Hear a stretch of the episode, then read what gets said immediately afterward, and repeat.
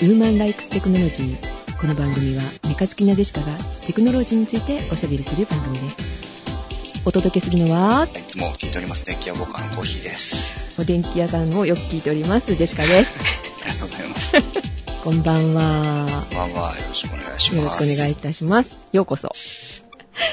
今日も配信されてましたね。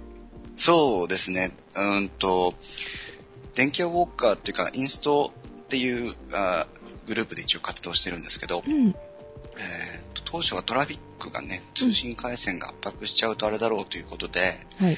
配信を自粛する方向で考えてたんですがはい。被災地域にいらっしゃる方からあのポッドキャスト配信してほしいとはい。いうふうな話がありまして、はい。方針変更して急遽配信しました。はい。被災という話なんですけれども今回のは名前がつきましたねそうですね。3月11日午後2時45分頃ということで、うん東日本巨大地震というふうに名前が変わってます。括弧して、うん東北地方太平洋沖地震。正式に変わったかどうかわからないんですけども、うんうん表記が変更になってますね。で、括弧書きで、東北地方太平洋沖地震になってます。ああ、そうなんですね。マグニチュードの方も変わりましたよね、発表がね。そうですね。8.8から9.0と。うん、えー変わりました。はい、えー、被災された方、ね、大変だと思いますけれども、とっても心配でねっていうかもう泣いちゃいますよ、あの、テレビとか見てたらですね。そうですねうん。私も東北地方に住んでるので、えええあの実際に被災地域と言われてる方の側の人間なんですけど、うん。そう、今回心配でね、実はずーっとツイッターの方を見て私確認してたんですけれども、はい。えーまあね、この話ね、いろいろあるので、ね、言いにくいところもね、あるんですけれども、そうですね。まあ、あんまりこうね、ツイッターで、そう、トラフィック食っちゃダメかなと思って、自粛しようって思ったんですよ。はい。うん、なのでね、あの、あんまりつぶやいてないんですけれどもジェ、シカさんはね、あんまりつぶやいてませんでしたよね。でしたね。うん、ちょっと自粛しておりまして。で、コーヒーさんどうなんだろうって聞きたいけど、それどころじゃないだろうなっていうのもありましたし、うんと3月11日2時45分うん。頃っていうのは実は福島県会津地方の北方っていうところにいたんですよ。北方っていうのはラーメンで有名な町なんで。すうん。けど、うん。ちょっと仕事の関係で北方にいて、ちょっと古い家屋の中にいたんですけど、ええ。最初は、おお、なんかでかいね、なんて言ってたんですが、もう、1回目の地震が3分か4分か体感では、うんかなり長い間揺れが続いて、ええ。さすがにもう心配して家から出ちゃってっていう話から実は私個人としてはスタートしてるんですよ。うん。それから家に帰ってくるまでえらい大変でしたけどね。その建物自体は大丈夫だったんですか？北方については建物の崩壊とかっていうのは私が見た限りではなかったんですけど、ただやっぱむ昔からの街並みがあるところなので、ええ。建物が古い？蔵とかがあああ、崩れるかもしれないですよね。そうでしたね。うんで、実際帰ってくる途中は、幸いなことに崩れてるような家はなくて、うん。で、北方は電力供給も途切れなかったので、おえーーと信号とかもきちんと機能してたので、それほど大きな震災直後、地震発生直後の問題ってはなかったんですが、その後、他のエリアに移動したらば、はい。電気が来なくて、うん。信号が消えてるとうんいうエリアがもう大半でしたので、うん。大変でしたね。うん。そう、停電地区もね、東北の方はあったみたいなので、ね。の、ツイッターされてる方ね、電池が切れるんじゃないかって、あの、ジェシカはちょっと心配しながら、その辺の、うんまあ、情報が見れなくなっちゃう、あと電話が繋がらないっていうのもあったので、その辺もね、心配しながら見てたんですけれども、そうですね。その辺の大変さは実際ありましたねう。ーんまあ、あの、そういう震災とかに、あの、私は会ったことがないので、あの、心配の仕方がね、ちょっとへ 変かもしれませんけれども、えーそのあたりから、こう、その、その時になったら何が必要なのかとか、うん。でその辺のお話をね、伺えたらなとは思ってるんですけども、そうですね。うん、実際あの、私も程度が軽いにせよ被災地域うん。に、は初めて遭遇して、あこれが必要だったなと思うところもあったので、あ、そうですか。うん、こういう形になっちゃいましたけどね、共同配信ということで、はいさせてもらえればなと。そうですよ。その説明をまずしてないと、なんでコーヒーさんがここにみたいなね。ああ、そうだっちょっとね、えー、スカイプでこうやりとりをチャットでしながら、た。はい。共同配信いいかもね、と。ちょうど今日収録の予定だったんですよ。シオンさんと。はい。。シオンさん熱出しちゃいましてね、体弱いので。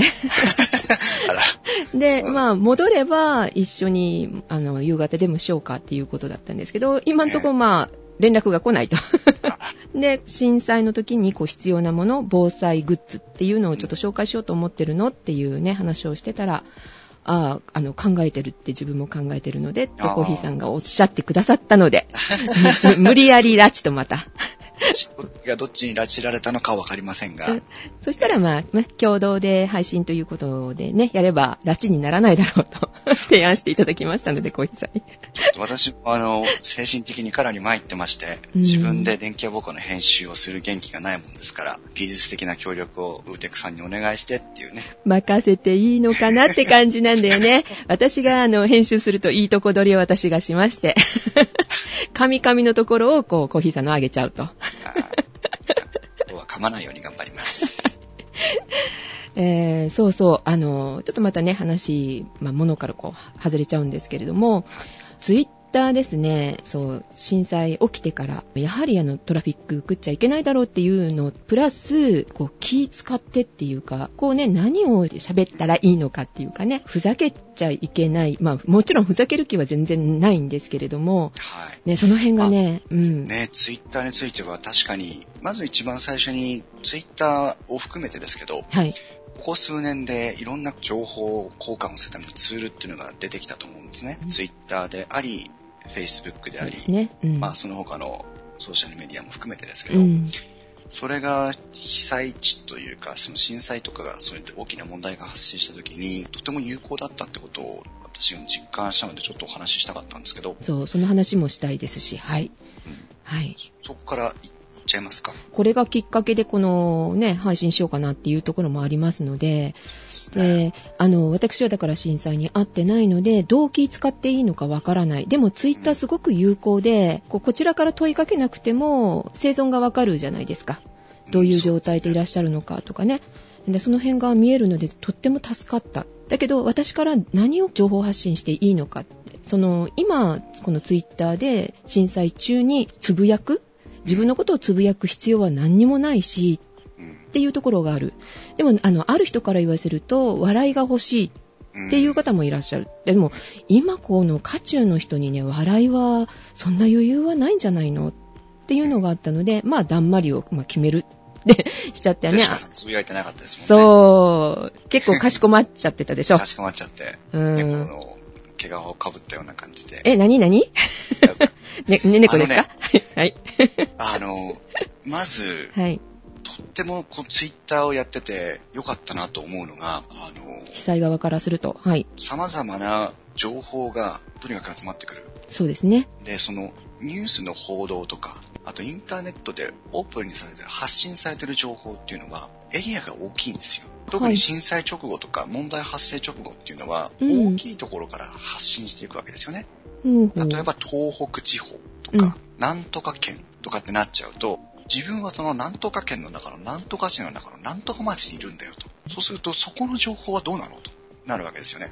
それに対してツイッターっていうのは発信源が上からじゃなくて下からなので、私のところはこうですとか、今ここは通行できませんとか、はいはい。そういうこう下からの情報が溢れてくるのがツイッターなのかなと。うーん。初期段階においてですよ。そうですね。うん。うん、なので自分としてはこれから移動していったりとか自宅に帰るっていうのにあたって自分が南号線を通ってるんだけどもどうですかとそしたら南号線は大丈夫ですとかうん。っていうのが返ってきたりとかですね。自分としても今ここは停電しているエリアですよとか今ここのガソリンスタンドは使えませんよとかってことを発信できる。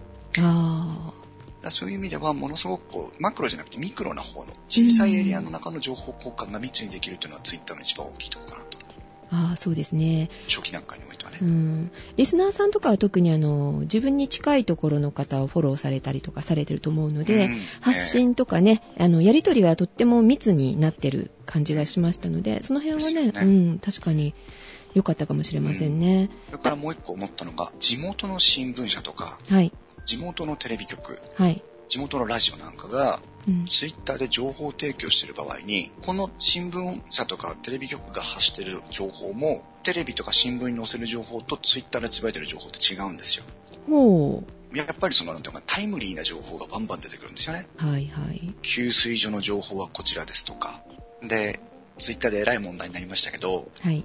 情報のこの信頼性っていうんですかね、真偽が定かじゃないと。いうのがあるじゃないですか。ええだけど、何々新聞の広報部のアカウントですよとか、何々テレビ局の公式アカウントですよって言えば、ある程度信頼性高まりますよね。そうですね。日頃からこういうところをフォローしておいて、情報を入手するっていうのもかなり大きいなと。これはその、なんとかしだったらなんとかしぐらいのサイズの情報がバンバン来るんで、そうですね。ミクロすぎないっていうんですかね。うんある程度自分の活動、生活圏内の情報が入ってくるっていうのでもうん大変有効ですね。結構市とか県とかが公式でツイッターやってるとこもありますよね。うんうん、そうでしたね。そういうのもフォローしておくと、防災グッズの一つだと思うといいのかなって今ちょっと聞きながらね、思ってたんですけれども。はい。まあ、逆にさっきもちらっと言ってしまったんですけど、はい。確かじゃない情報とか、うーん。あとは出所がはっきりしない情報っていうのも錯綜したのが今回の震災の時のツイッターの結構顕著な部分かなと。そう、ツイッターデマがね、結構出ましたよねう。んあの、怪我してるから助けてくれっていうのもあって、拡散してくれっては言われてるけれども、これが本当なのかどうなのかが確認できないじゃないですか。リツイートする側もやっぱり責任ありますから。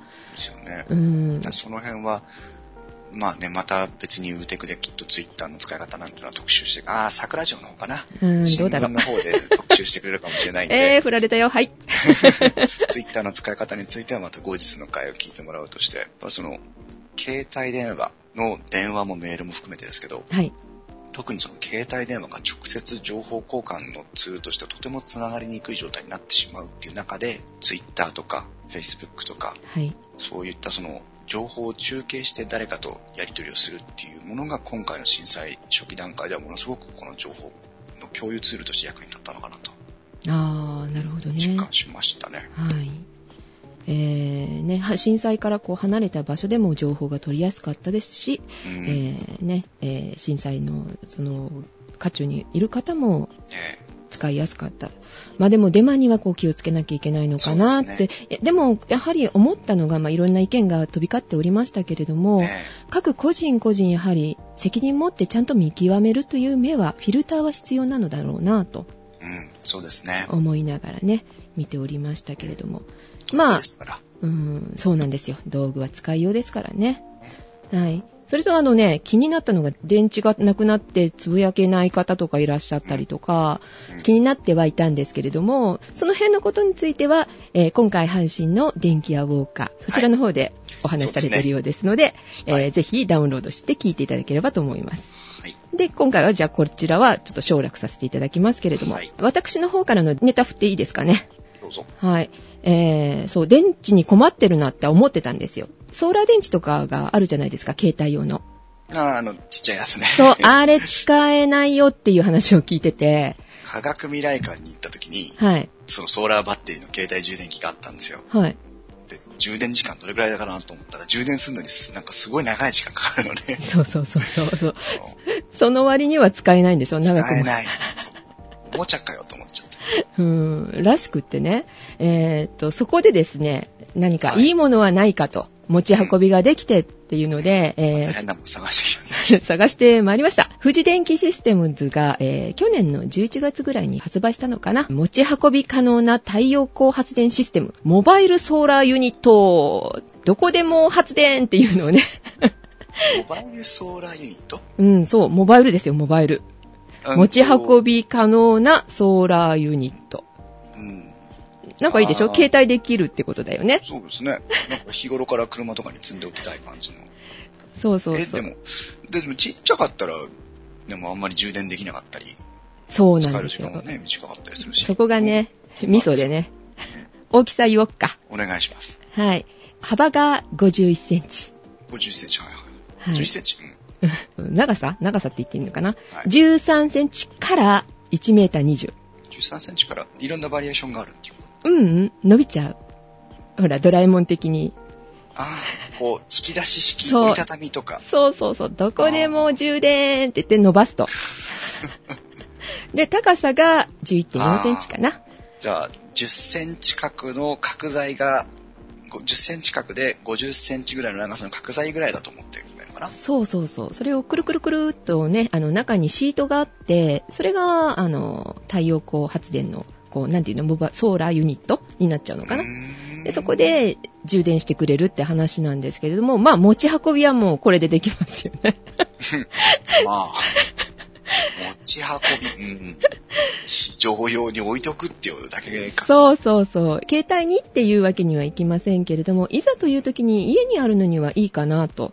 そうですね。うんこれは、どれぐらいの、なんていうの、使い出というか、それがね使い、やすさが。素晴らしいんですよ。ノートパソコンだとですね、30分は使えます。あー、じゃあ、30分？たった30分って思うかもしれないけれども、今こういうもので、えーっと、ノートパソコン使おうと思ったら、もうすぐ切れちゃうらしいですね。ノートパソコンは使えないでしょうね、バッテリーでは。そう、らしいですよ。ね。これが、あの、30分使えるっていうことは素晴らしいことらしく。あうん。で、モバイルルーターであれば4時間。モバイルルート、はい。はい。えーっと、液晶の小型テレビであれば、まあ、5時間切るぐらいかな。4時間50分ぐらいですかね。ちょっとした停電とか、そうう。ん、この後の状況がどういう風になるかわからないなんて言った時の、うん。その場しのぎ的に、こう、一時的に危機を回避するためのバッテリーとしては、あるいいですよね程度使えるかなっていう。発電システム何も持ってない方にはちょっといいのかな。簡単ですしね。一番いいのはまあ、エンジン回して発電機ですか？はい。ああいうのはいいなと思うんですけど、ちょっと大きいですしね。大きいし、うるさいし、うん。メンテナンスも結構いるのかなと。結局エンジンですものね。ガソリンも悪くなっちゃいますからね。そうですね。電気は太陽だから悪くならないもんね。そうそうそう。で、あと携帯電話であれば12時間持ちます。うん。それはかなり安心ですね。うん。で、重さもですね、何キロかな？何キロだったかな ?3 キロだったかな？うん軽さもね、まあまあですし、場所を取らないのかなって、ちょっと押し入れの隅にでも入れてたらいいのかなと。そうですね。ただしですね、価格の方なんですが、はい。えー気になる価格5万円かな？あ まあでもね、あの、Mac 持ち、iPhone 持ちの方は、あの、お金持ちなので、こういうのをちょっと持っとくといいのかな。あ。確かは無理。はい。あの、有効な情報がありますよ。おこのモバイルソーラーユニット、うん、モバイルソーラーユニット。はい。2台連結できるって書いてます。そう。10万円あれば、ノートパソコンが1時間動くってことですよ。ねえ、素晴らしい。連結できるっていいですよね、でもね。まあね。なんだこの笑いは。えーっとね、充電するのに5時間だったかな ?5 時間充電すれば持つっていう話なので、まあ5時間ぐらいの充電だったらね、あとすぐ使わなきゃいけないっていうわけではなくて、蓄電してくれるんですね。うん。うんバッテリーに備蓄して使うものくれるからでしょうからね。うんだからその辺もいいですし、ということでね。え付ー属品として DC5V の出力の USB アダプターがそうついてる。。これ、あの、DC12V のシガーソケットなんですよ。電源出力としては。これが一番使いやすいんではないかということで、シガーソケットになったそうです。汎用性が高いでしょうね。そうですね。車の中で使えるし、でそれ以外にもだから USB アダプタも付属でついてますので、本当にあの、モバイルものを持ってる人っていうか、ね、ルーターにしてもノートパソコンにしてもそうですけれども、そこから電源取れるかなと。そのまま普通に AC の 100V が取れればいいなっていう気もするんですけど。うーん、まあまあそうはいかないでしょうね悩んだところでしょうね、きっと。持ち運び、持ち運びといえば携帯電話、携帯電話となればっていうね、考え方になったのかなと思いますけれども、まあ一家にま、まさかの時にはね。うん、一家に一台いかがでしょうかということで、はい富士電機システムズの、えー持ち運び可能な太陽光発電システム、モバイルソーラー。型番がですね、GSR-110B ですね。いいですね。はい。興味がある方は。はい。ぜひ、防災グッズとして。今、あの、水道とか食料とか、いろんなものの中にやっぱ電気も欠かせないライフラインですからね。そうなんですよぜねひ。そう家電は持ち歩けませんけれども、やっぱり皆さん携帯で連絡取り合うと思うんですよね。とあとはい GPS、今回役立ったのかなと思うんですけど、GPS。GPS がついてる、ね、携帯も多いですので、そうですね。マップが見れるっていうのは、まあ、と、例えば帰宅難民の方とか、普段は電車で移動しているところを歩かなきゃいけないとか、いう時にはかなり有効でしょうからね。そうなんですよね。それと、あと、どこにいるのっていうので、検索できるじゃないですか。うーん、そうですね。電話だと、はい。GPS 付きの電話だとね、その辺良かったのかなと思いますので、やっぱり電気は欠かせないはい。ものなのかなと思います。あとね、あの、はい今水が大変そうですよね。水大変でしたね。小日さんどうですか？私のところは、住んでる範囲としては断水はなかったんですが、はい。私のうちはちょっとこう上層階に部屋があるもんで、昔給水タンクってこああ、上の方にあってってことですよう、ね。ね、うん。あの、でっかい丸っこいのがついてたりしたんですけど、うん。今はなんか水道の水圧がいいのか、ポンプがいいのかわかんないですけど、はい。給水タンクを建物の上に置いてあるところってだんだん少なくなってるんですよ。あ、そうなの？うん、だと思います。へで、ぇ上に漏れず、ここにもないんですね。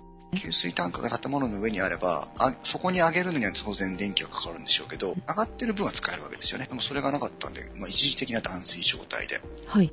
でうちはお風呂に水は必ず張っておくんですけど、しょうがないんで、はい。自分の入ったお風呂でご飯を炊いて食べました。えちゃんと煮沸しましたよ、最初にー、。コーヒータンの味がするよ、みたいな。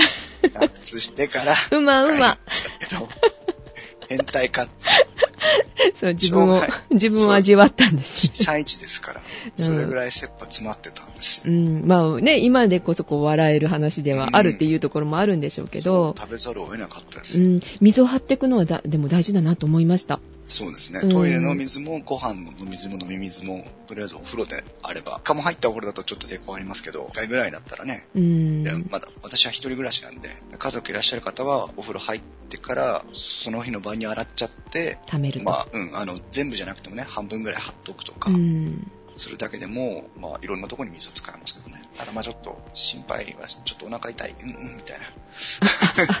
そんなことありました？いや、そんなことないないですか？心配はしますよね。うん、しますよね。自分のだからいいけど。そこでですね、グッズの紹介なんですけども、はいデリオスという商品があるんですよ。携帯用浄水器。ああ、はいはいはい。ちょっとね、ペットボトルみたいな300ミリぐらいのね、大きさなんですけれども、そこに水を入れて、浄水器の役割をしてくれるんですね。で、簡単にマヨネーズのチューピンみたいにチューッと出せば、簡易浄水器みたいなもんなのかな？何度も使えるらしいですよ。で口のところを取り替えればいいので、浄水する部分ですね。で、あの、泥水でも飲める。お風呂の水もね、使えると。私が入ったお湯でも大丈夫。そう、クリーンにしてくれますから。お風呂の水以外にも、川の水、うん井戸水、プールの水、雨水も安心して使えます。意外と皆さん井戸水っていうだけでうん。安心して飲んじゃうってことあるかもしれないんですけど、はい。井戸水だってきちんと水質検査してないと飲めないですからね。そうなんですよであともうね。一つ、今回特に地震みたいのがあると、はい。それまでは綺麗だった水に何が混じってくるかわかりませんから、そうですよね。農薬混じってたりとかありそうですよね。なんかね、うん。そういう意味ではやっぱり浄水器。これは、なんですか、お値段とか、一応定価としては3600円ぐらいだったと思うんですが、安い。うん。うん、が、あるところで買えば2500円以内ぐらいでね、買えると。桜塩価格で。そうですね。ジェシカから聞いたよと。いやいやいや、そうじゃなくて。アマゾンで買えたりとか、楽天さんでも売ってますが、今ね、ちょっとやっぱり被災された方、それとあの、やっぱ地震でね、心配の方っていうのが、注文が殺到してるみたいなので、すぐ買えないかもしれませんけども、これ考えておいておかれたらいいのかな。これ、あの、中国に行かれる方とかも持って行かれるそうです。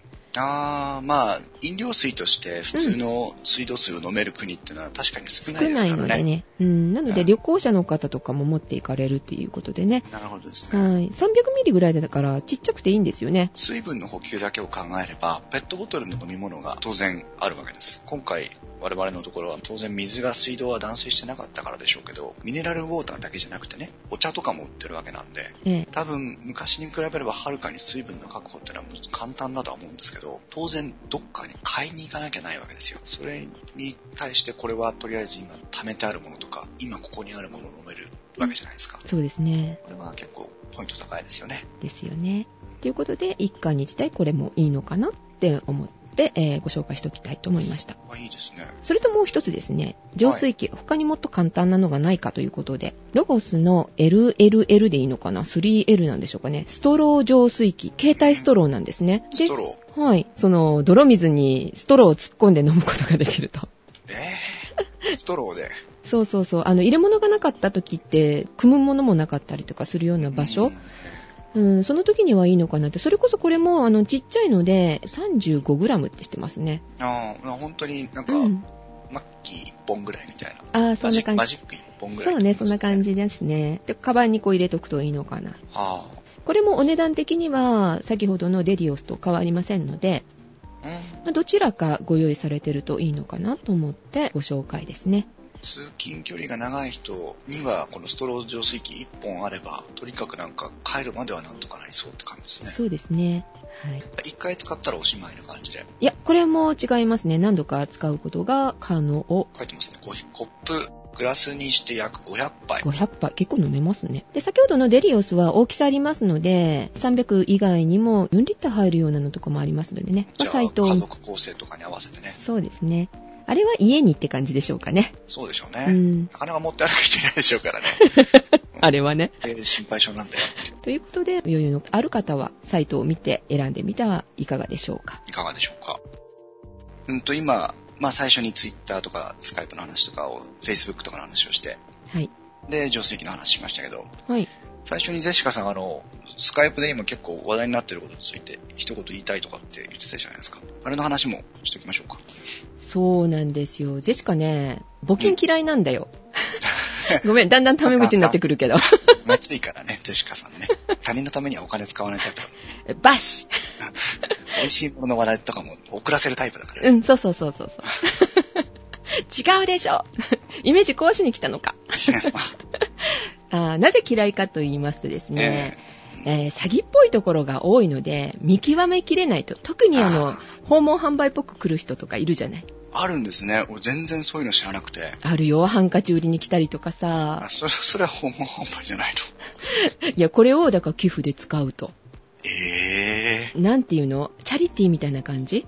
ああ、で収益の何パーセントかを、みたいうな。ん、新商者のためにとかって、ちょっとあのそれっぽい人が来るわけよ。同情をそそるようにされるんだけど、いや待てと。私はとにかくこういうので寄付はせんし何も買わんと玄関でね、追っ払うんですけど、うん怖いから逃げちゃうけどね。身分証をね、出されてもね、わかんないでしょ？確認で身分証きないじゃない。なんてね、別に、どこで作ったって身分証は身分証ですからね。あと募金ね、街頭にいる募金の人たち。ええあれも、その後どこに行くかわかんないじゃない？まあ、そうですね。うん。知ってる人で、絶対ここの職員だよねっていう人がいればわかるけど、それでもまだちょっと不不安？私としては。すごい猜疑心の塊だよね。でも、実際、そうですよ。やっぱり、まずその、募金を求めてきた相手がどういう人か、まあどういう組織の人かっていうのはわからないでしょうし、募金をしたお金がどう使われるのかもわからないってところあるでしょうしそれはその、せこいとか、猜疑心とかっていうことじゃなくて、やっぱり被災してる人たちのために募金をしたからこそ、被災してる人に使ってほしいわけですよね。そう。うん。ジェシカは募金する気満々なのでね、今は。うん。だけど、どこに募金したらいいのっていう情報が、いろんなとこにありすぎてわからないのね。うん。どこがいいの？選べない。普通だったら家電製品買うときには、比較サイトってあるじゃない？そうですね。ね。よくお世話になってます。ですよね、私も。で、インターネットにつなぐプロバイダーを選ぶにもちゃんと比較サイトあるじゃない。うん、そうですね。うん。うん、そうですね。保険もあるけどね。あるよね。でも募金の比較サイトってないですよね。ないのよ。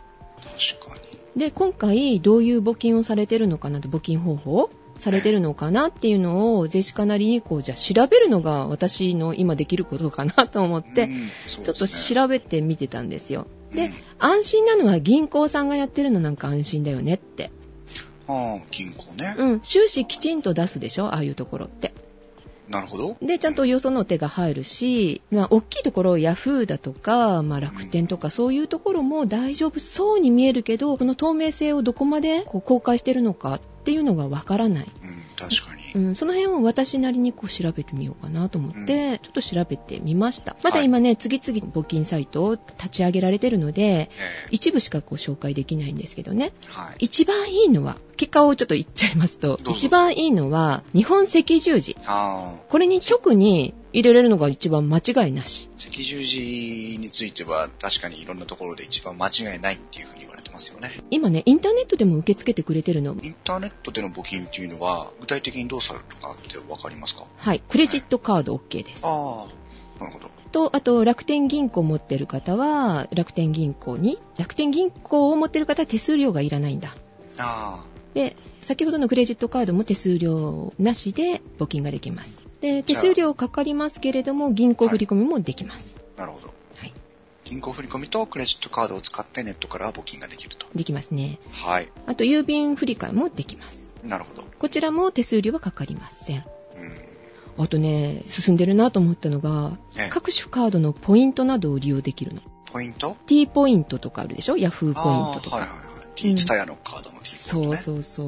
ファミマとかでもたまりますね。で、その溜まってるのを気軽にできるよね。ああ、ポイントだったら自分の身銭を切ってるわけじゃないから、とっても出しやすいかも。そう。で、そういう方が結構いらっしゃるのかなと、ヤフーポイント、今回すごかった。何億か集まってるよ。あっという間に。あでもあ、それはやっぱりうん。善意の集め方っていうのは、うん。あの、そういうのが正しいんだと思いますよ。うん買い物して、コンビニのね、レジカウンターの隣に小箱が置いてあるけども、それもお釣りを入れてくださいと。何も1000円、1万円を入れてって言ってるわけじゃないんですよね。そうそうそう。うんできることをみんなでちょっとずつ協力しましょうよっていうのが募金でしょうから。そう、いくらでもいいですからね、あの、皆さん、こう、その箱を見かけたら、まあ、お釣りをね、入れて。くれたら嬉しいなって、ジェシカ的には思います。ただ、該当の募金についてはちょっとやっぱ注意した方がいいのかなって思いますので、選びましょう。そうですね。はい。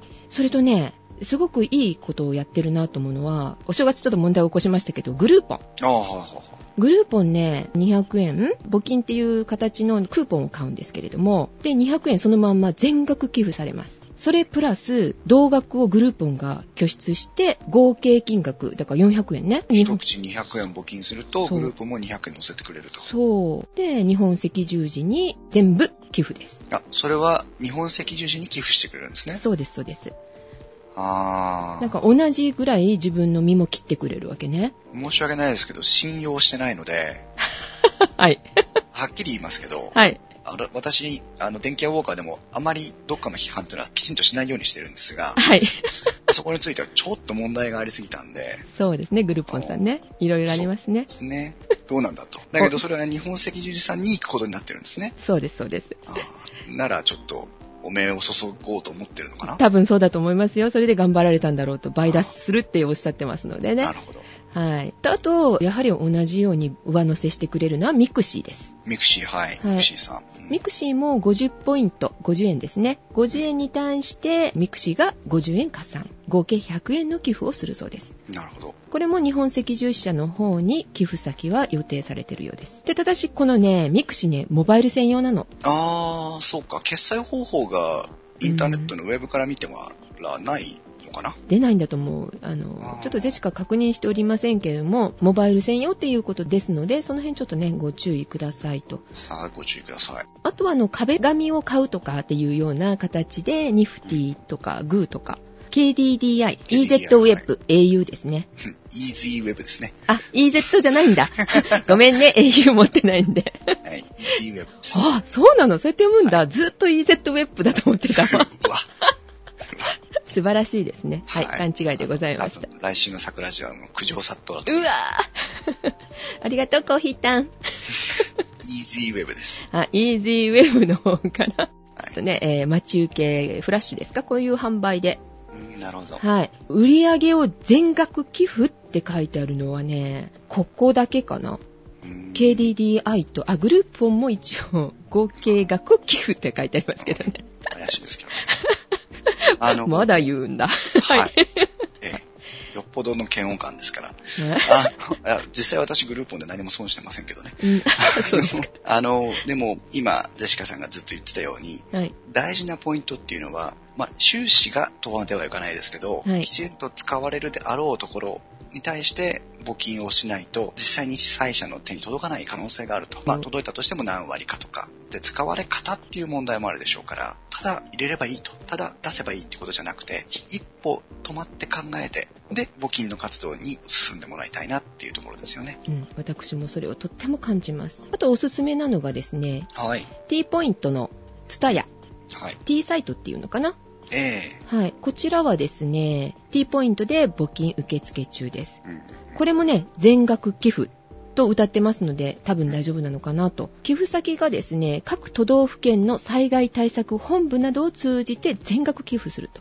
ああ、ルートが違うんですね。うん。ここは日本赤十字じゃないですね。日本赤十字が多い中、ここはそういう風にね、書いてらっしゃいますね。直接投下をすると。と募金先が書いてないのがグーかな。グーは今のところ出ておりませんでしたねう。んはい。まだ震災が発生してまだ3日目ですから、はい。当然各団体、組織ともに対応に追われてるのは間違いないと思うんですよ。そうですね。これからきちんと足りてない情報を発信してくるとは思うので、はい。もう一度実際。うん。ね、確認してから、はい。募金される際にはもう一度確認されて、納得の上でね、していただきたいと。せっかくのね、善意がね、何にもならないということになるかもしれませんので。あと頑張ってる三菱東京 UFJ、UFJ はい、銀行ですね。こちらは1億円寄付されました。を自ら取って出しで、はい、未然にポケットかな素晴らしいです。それプラス口座も開設しておりますので、こちらはあの直接、えーと三菱東京 UFJ 銀行本店に振り込みの形です。はいえっと一応申し上げときましょうかね。普通預金の口座番号1354054。1354054。おすごい、ちゃんと記憶してる。えらいもちろ。んです。メアアシスタントですから。ただ実際振り込まれる際には、ホームページ等で確認をしていただいて、もちろんくれも間違いのないように。はい。で、よろしくお願いします口座名が、えっ、と、トーク非過去返して、ジャパンプラットフォームというところなんですけどもね、今言葉で聞いただけでは、本当わからないと思いますので、そうですね。UFJ 銀行の方のホームページをね、確認されて振り込んでください。ただこのホームページのね、このお知らせが書いてあるのがね、PDF なの。あら、もうなんでって思うよね。すぐ見れればいいのにね。それがね、ちょっとね、どうしてこう PDF 使うかなっていつも思うんだけど。まあ、ね、いろんな部分はあるんでしょうけど、うん。まあその辺の対応もしていくでしょう。してほしいところです。はい。まあ一番おすすめは日本赤十字への直接の振り込みなのかな、振り込みとかね、えー募金なのかなって思っておりまはす。、うんと、振り込みというか募金先が日本赤十字というふうに明確になってるところもいいでしょうね。はい。あと、あの、役場とかだと、領収書出してくれたりするんですって。あ、持ち込みで受け付けてくれるってことですか？そう。赤十字の方に、まあ、寄付するという形とかなってるとは思うんですけども、なるほど。で、その時に領収書出してくれるので、確定申告の時ですか？何の時かな？わかんないけど、申告する時に、あの、不寄付したので、この分税金が免除されますみたいなことで使えるとかあね。そうですよね。多額な寄付をされる方。何百万も何千万も。そうですね。企業さんとかはうん。ね、あの、必ず必要でしょうから、だから、コーヒーさんも多分いると思うので、10万ぐらいでね、こう、税金対策で。はい。10万、何？リラとか、リラ10万、なんだろう、ゴールドとか。ペセタとか、なんか、10万ギルぐらいだったらなんとかなるかな。ゲームのお金で寄付しないように気をつけてください。あと私は T ポイントで貢献したいと思います。はい。貯めてるので、あ、そうなんですね。貯めてます。で、しかたんは、えーそのまま、えっ、と、あれですね、赤十字の方に、えーインターネットを使って、クレジットカードかなって思っております。はい。はい。必要なら私の口座もお教えしますので、よろしくお願いします。私が欲しいよ。はい。はい。はい。ということで、皆さん、寄付をしましょう。笑える余裕のある方はね、今回ぐらいはね、貢献しなきゃねって思いま。そうですすね。はい。あの、ごめんなさい、ちょっと話ずれちゃうんですけど、はいどうしてもあの、被災地以外の方っていうのは、はい。えっと、連日連夜の報道とかを見て、心を痛めてらっしゃると思うんですけど、はい。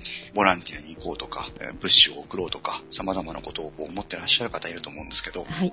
今一番その求められてる、で、効率がいい支援の仕方っていうのの一つがやっぱ募金だと思うんですね。えーその他にまあ献献血だとか、いろいろあるとは思うんですけど、そういうことで、やっぱ少しでもその日常生活に余裕がある方は募金をしていただいて、で、募金をしたことで、その支援に関わったっていうことを、その、なんていうのかな、免罪符にして日常生活を普通に送っていただきたいうんですよね。ああ、私ばっかりこんな贅沢しちゃダメとか、私ばっかりこんな普通の生活しちゃって、今苦しんでる人がいるのにって思っても、誰も助かりませんから、その気持ちを募金して、あとは普通に暮らしましょう。まあ、免罪符っていう話がありましたけれども、何か貢献したい、行きたいと思ってる方、今はね、来てもらっても困る状態とか、あとあ、救援物資ね。送りたいけど、淡路震災の時には救援物資を送られたけど、捨てられたものもあるらしいので、うんあ一番ね、選べるでしょ？お金だったら。何を買おうとかね。とええうん。ということができますのでね。ゼシカ的にもまずお金かなとそうですね。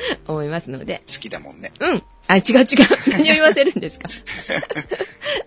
はい。ということで、皆さん協力してください。よろしくお願いします。で、ウテクはこんな感じでございますが。はい。で前半は私の方の商品紹介ということで送らせていただきました。はいでは、後半に続きます。